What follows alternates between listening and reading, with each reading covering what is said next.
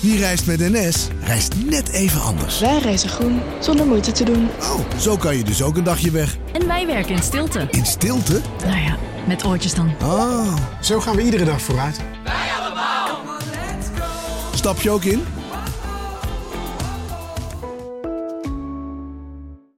Een maatschappij waarin iedereen meedoet. Een gezonde, groene en rechtvaardige wereld. Daar willen jij en heel veel andere mensen best iets aan bijdragen. In het klein en in het groot. Dicht bij huis en ver weg. Zo hebben we vorig jaar 349 miljoen euro bij elkaar gebracht. Miljoenen waarmee onze goede doelenpartners de wereld elke dag een beetje beter kunnen maken. Nationale Postcode Loterij. Samen voor een betere wereld. Vanaf de redactie van NRC het verhaal van vandaag. Mijn naam is Thomas Ruip.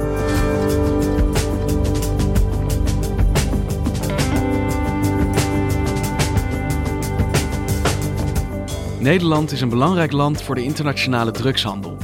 Elk jaar worden miljarden euro's aan cocaïne de Rotterdamse haven doorgesluist. De politie is niet opgewassen tegen de omvang van de handel. Misdaadjournalist Jan Meijers dook voor zijn nieuwe boek in de wereld van de cocaïnemafia en constateert: het huidige drugsbeleid is gedoemd te mislukken.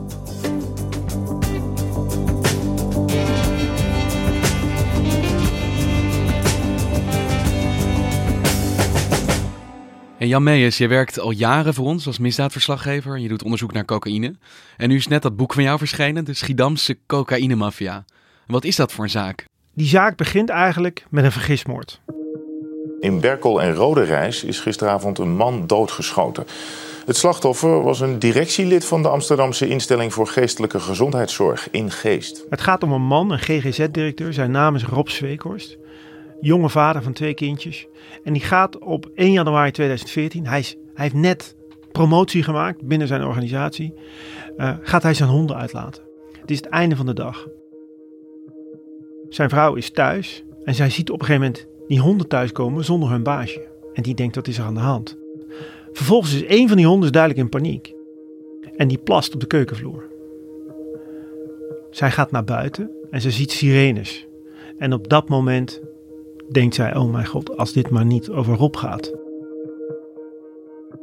Zij loopt naar die plek toe en daar vindt ze dus haar man die aan het overlijden is of al net overleden is. En hij is verward met een buurtgenoot. Een man die daar woont, lid van de cocaïnemafia, betrokken bij smokkel. En die heeft ook een hond. En die loopt zeg maar ongeveer hetzelfde rondje op ongeveer dezelfde tijd.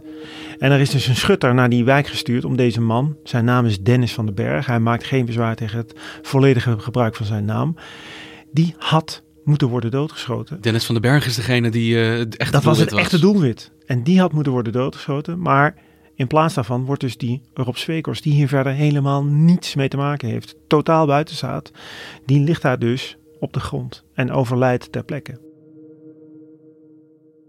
Dan gebeurt er daarna nog iets bijzonders. Dan wordt er drie maanden later wordt er nog iemand doodgeschoten. Dat is een Rotterdammer, die woont al heel lang in Brabant, in Steenbergen. Die man heet Rinus Moerer. En uh, die wordt in eerste instantie eerst door zijn been geschoten en een paar maanden later wordt hij vermoord. Ook dat is een afgrijzelijk verhaal, want die man heeft een, een ernstig zieke vrouw en die gaat op een ochtend gaat hij met een boodschappenlijstje van zijn vrouw loopt hij de deur uit. En zijn vrouw die hoort schoten, denkt oh mijn god wat is er nu weer aan de hand, loopt naar buiten, ziet haar man op de grond liggen en kijkt de schutter in zijn ogen. Daarna rijdt die jongen heel snel weg en ziet zij haar man uh, op straat liggen en hij overlijdt op weg naar het ziekenhuis in de ambulance. Dus we hebben hier twee mannen binnen drie maanden die door een vrouw dood op straat worden Ja, gevonden. ja.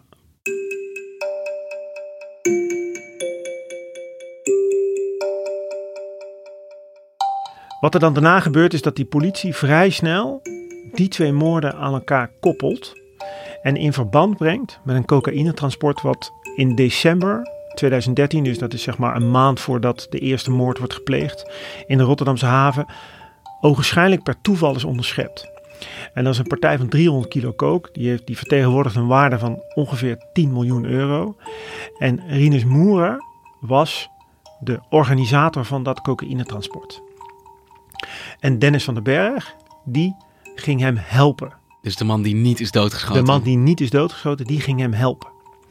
En uh, na die twee moorden komt dit plaatje langzamerhand in beeld.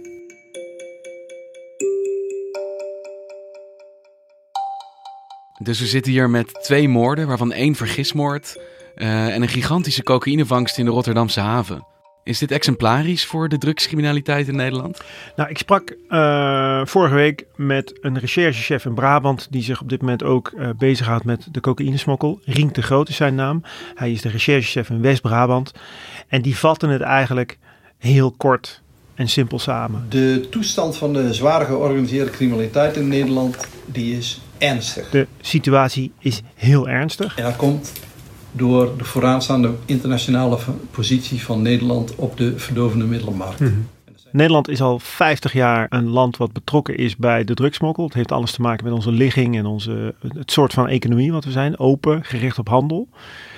En wat we de afgelopen 10 jaar pakweg hebben gezien, is een enorme verandering in het criminele landschap. En dat heeft alles te maken met de supersnelle opkomst van de cocaïnesmokkel. Dus dat betekent dat er, um, nou waar er vijf jaar geleden uh, misschien uh, 20.000, 15.000, 20.000 kilo werd uh, onderschept in de havens van Rotterdam en Antwerpen. Die moet je eigenlijk als één plek zien. was dat het afgelopen jaar, dus 2018, was dat in één keer geëxplodeerd naar 70.000 kilo. De recherche gaat ervan uit dat zij van alles wat er naar Nederland wordt gesmokkeld via die twee havens, dat ze tussen een kwart en een derde onderscheppen. Dus als ze 70.000 kilo onderscheppen, dan gaan zij ervan uit dat er 200.000 kilo doorgaat. Nou, als je dan bedenkt dat wat de waarde van een kilo cocaïne voor zo'n smokkelaar op de kade in Nederland vertegenwoordigt, dat is tussen de 25 en de 30.000 euro per kilo kook. Nu probeer ik even met je mee te rekenen. Uh, dus dat is 5 miljard euro wat er zeg maar het afgelopen jaar aan waarde is uh, de Rotterdamse ha en de Antwerpse havens binnengesmokkeld. Dus de cocaïne-smokkel in Nederland is de afgelopen jaren geëxplodeerd. En een van de voorbeelden die je al noemde daarvan is dus die partij van 300 kilo coke die in de haven van Rotterdam werd onderschept. En die twee moorden die daaraan gelinkt worden waaronder die vergismoord, waar het doelwit dus eigenlijk Dennis van den Berg was. Hoe is die zaak verder gelopen? In de zomer van 2014, dus dan zijn we zeg maar een half jaar nadat die eerste moord gepleegd is en dat eerste transport is onderschept, dan observeert de politie een ontmoeting tussen Dennis van den Berg en de corrupte douanier. Dus dat is iemand die bij de douane werkt? Dat is iemand bij de douane werkt en die heet Gerrit, Gerrit G. En dat bevestigt een verhaal wat in de onderwereld al een tijdje gaat. Namelijk die Dennis, die had samen met Rinus Moerer, hadden zij een handeltje. En ze hadden contact met een corrupte douanier. In, de, in, de, in, in het onderwereld noemen ze dat een deur. Ze hadden een deur in de haven. Een deur? Een deur, zeg maar. Een, een man die jouw transporten bijna ongezien door die haven kan loodsen, zodat jij veel minder risico loopt dat jouw transport wordt onderschept. En Gerrit was die deur. En Gerrit was die deur. En het is misschien wel mooi om te vertellen hoe dat is gegaan. Gerrit is een socializer, dus die komt op de voetbalclub in zijn, uh, in, uh, in, zijn, uh, in zijn woonplaats. Hij heeft een vriend die een beetje, zeg maar, die op het randje van de onderwereld zit en een koffieshop exploiteert. Op een gegeven moment uh, vertelt de zwager van Gerrit, die vertelt tegen een, een vriend van die zwager, die vertelt van, uh, die, mijn zwager, die Gerrit, die zit bij de douane. Nou jongen, die kan van alles. En dat komt in het criminele milieu terecht. En via een paar stapjes wordt Dennis van den Berg geïnformeerd over zeg, heb jij geen belangstelling voor een douanier die een kunstje kan, die voor jou een deur open kan zetten, vandaar dat woord. Um, en Dennis van den Berg, die gaat dan naar zijn, zeg maar, naar het hoofdsmokkelaar. En die hoofdsmokkelaar, die gaat dan op een, een, een donkere avond ergens in het najaar van 2012, gaat, spreekt hij af met die Gerrit bij een benzinepomp, niet ver van de Rotterdamse haven. En die zegt van Gerrit, ik weet wie je bent, ik weet wat je kunt, ik weet wat je doet, ik weet waar je kinderen wonen. Jij gaat mij helpen. En Gerrit voelt zich dan, naar eigen zeggen, verplicht om ja te zeggen. Nou, en dan ontspint zich eigenlijk voor de ogen van de recherche een soort van criminele veten in wat ik dan heb genoemd de Schiedamse onderwereld. Want wat blijkt, de deur, de douanier, trekt allerlei andere oud-gedienden uit het criminele milieu aan, die allemaal van zijn diensten gebruik willen maken. Want dit is het waardevolste wat een crimineel kan bezitten. Een Precies. contact in de douane. Ja. Zij denken allemaal van hij is de, met de, eh, de kip met de gouden eieren. Via hem kunnen wij bijna risicoloos cocaïne door de haven smokkelen. Hoe werkt dat? Zeg maar, als je daar contact met iemand hebt, hoe, hoe zorgt hij ervoor dat, eh, dat hij gebruik kan maken van deze Gerrit? Nou, deze Gerrit die werkte op een hele bijzondere afdeling. Maar om dat te begrijpen moet je één stapje terug doen. Heel even uitzoomen. De Rotterdamse haven is de grootste haven van West-Europa. Daar kwamen, dit speelt allemaal in 2015, op dat moment kwamen er op jaarbasis ongeveer 7 miljoen containers binnen. Die 7 miljoen containers, in iedere container kan drugs zitten. Iedereen snapt, daar kan je niet elke dag allemaal fysiek gaan controleren. Dus ze hebben een soort van risicosysteem ontwikkeld. Dat je op basis van een aantal criteria ga je kijken, deze vracht zou wel eens risico kunnen bevatten dat er drugs in zitten en deze niet. En dat is aan de douane om dat te bekijken. En dat is aan de douane om dat te bekijken. Nou, dan hebben ze een systeem en dat noemen ze op wit en op rood zetten. Uh, een container die op wit wordt gezet, die wordt dus automatisch doorgelaten. Dus daarvan zegt de douane, daarvan zegt het systeem geen risico. Bijvoorbeeld alle containers waar IKEA-kasten in zitten die naar West-Europa komen vanuit China, die krijgen zeg maar vrijwel automatisch de code wit mee. Uh, geen risico op smokkel alle containers die uit Panama komen en uh, waarvan we weten dat er in de haven uh, heel veel cocaïne wordt gesmokkeld, die krijgen automatisch rood. Nou, wat gaan die criminelen doen? Die, die proberen zeg maar in de tussencategorie te vallen, want die is er ook en die heet oranje.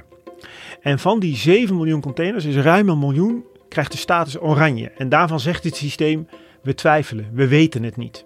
Nou, en dan komt de afdeling waar Gerrit G. werkte, die, komt dan in die wordt in stelling gebracht.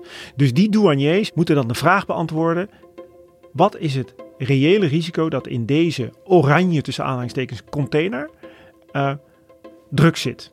Gerrit bepaalde dus eigenlijk of een oranje container rood of wit moest worden. Juist, dus Gerrit kon bepalen of die rood of wit zou worden.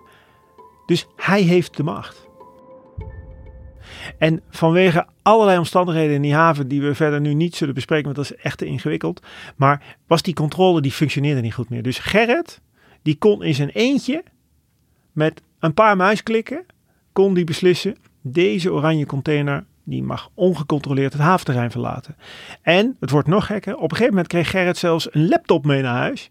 En dan kon hij vanaf de keukentafel, kon hij klikken, klik, klik, klik, wit, Ga maar door. En niemand die hem dan weer controleerde. En niemand die hem controleerde. 14 jaar cel voor ex-douanier Gerrit G. G werkte in de Rotterdamse haven en liet in opdracht van criminelen grote partijen drugs door. Het bijzondere is, en dat was ook wel uiteindelijk wat mij triggerde om dit hele verhaal te gaan onderzoeken, is op de avond dat hij wordt aangehouden in zijn woning in, uh, uh, in het Westland, dan vindt de politie in de keuken een boodschappentas. Het is een tas van de Lidl.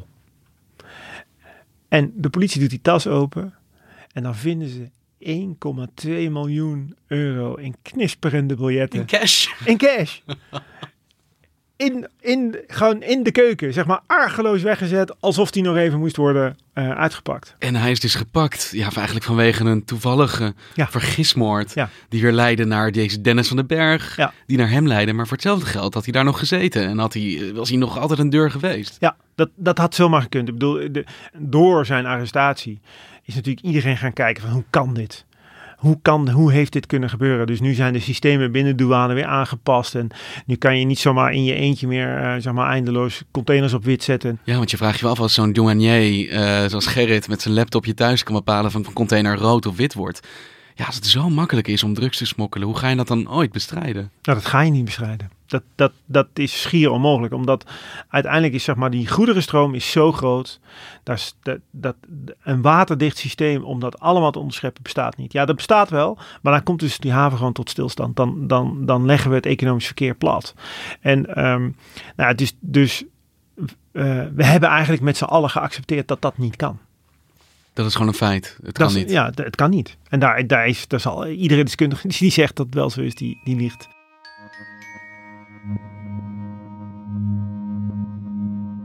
Het verhaal van het boek is eigenlijk natuurlijk, dit is een, daarmee heb ik dat hele grote thema heel klein gemaakt. Dus zeg maar teruggebracht tot een klein groepje mensen die zich bezighouden met deze wereld en wat zij allemaal meemaken.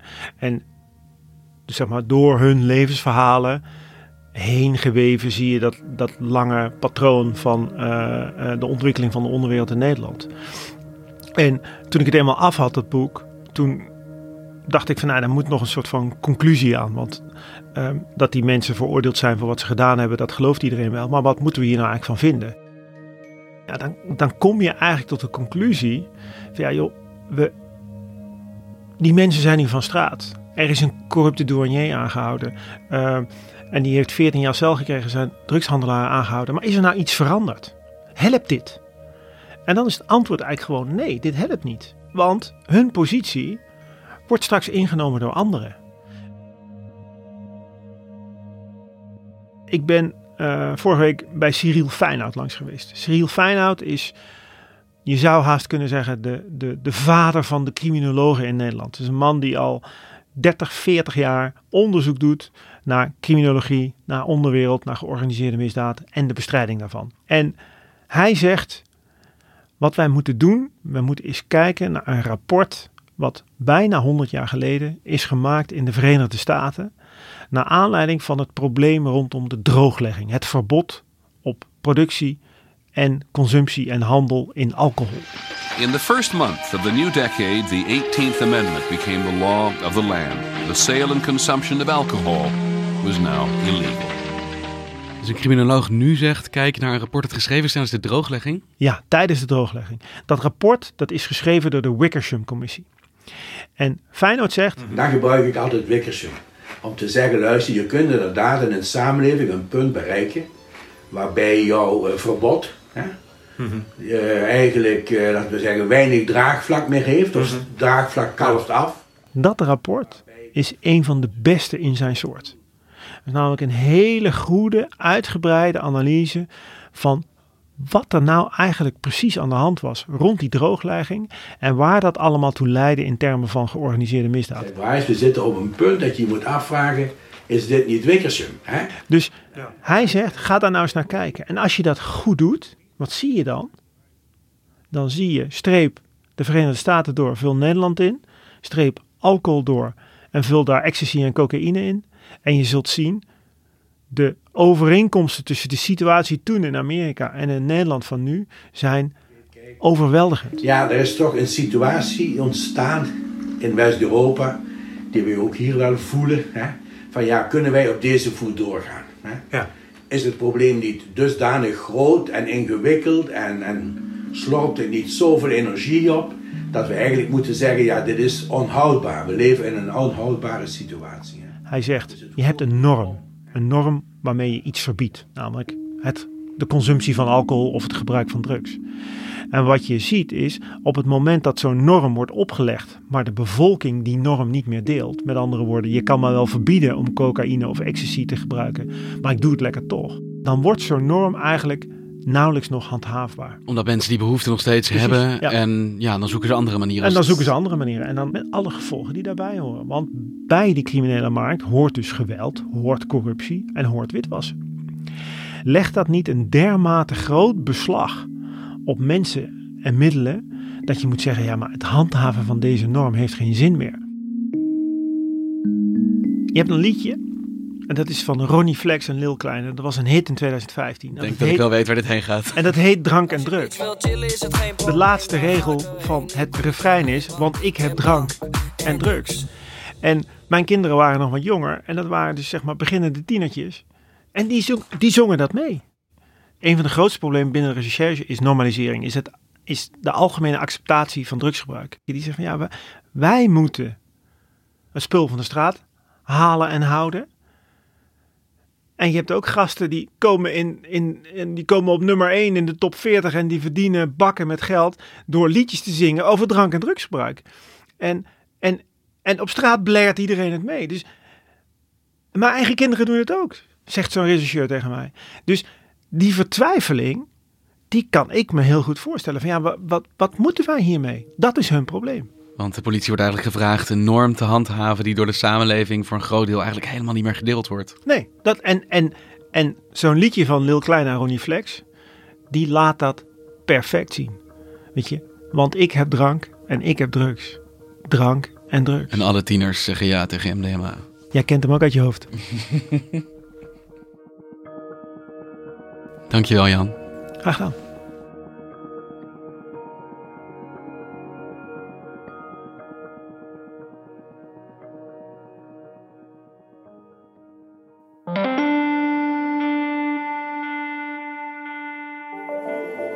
Je luisterde naar vandaag, een podcast van NRC. Eén verhaal, elke dag. Dit was vandaag, morgen weer.